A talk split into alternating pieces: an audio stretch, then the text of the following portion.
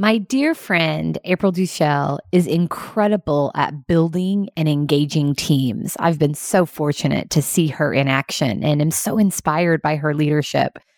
She's the Director of Organizational Development, Learning, and Training at MedExcel. One of the things that April has done throughout her career to drive cohesion and connectedness in her teams is to facilitate and provide service opportunities. And she's not one to let a virtual environment hinder her passion. April says that serving together as a team grows the bond of a team. You see your team members in a different way. You see their heart and build connections outside of work. It's something we discuss as a team and look for opportunities to be able to serve together project service opportunities is so important to April that she included it on her individual development plan for 2020. She acknowledges that the pandemic created a bit of a challenge, but she got creative and switched to a virtual option. She says, It was on my heart, and I received something in the mail from Samaritan's Purse for Christmas shoeboxes. She says, I've done this before with my church and through a previous employer and knew it would be something we could do together. So I suggested it to my team and they were all in. She goes on to describe how it played out virtually. She says, We bought the items on our own for the shoeboxes.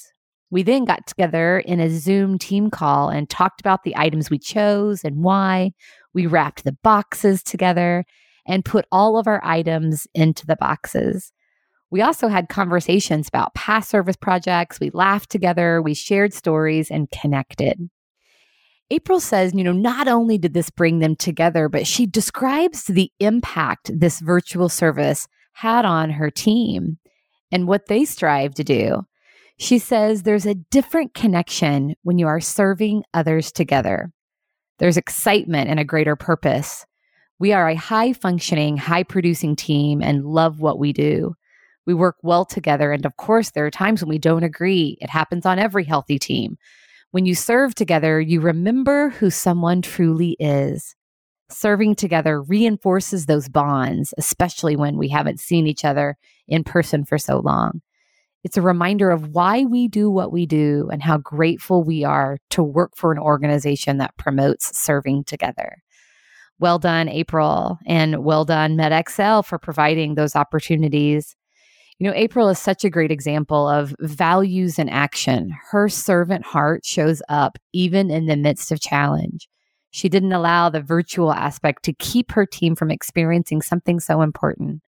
So, what about your team? How are your values playing out, particularly right now in the midst of such a challenging time?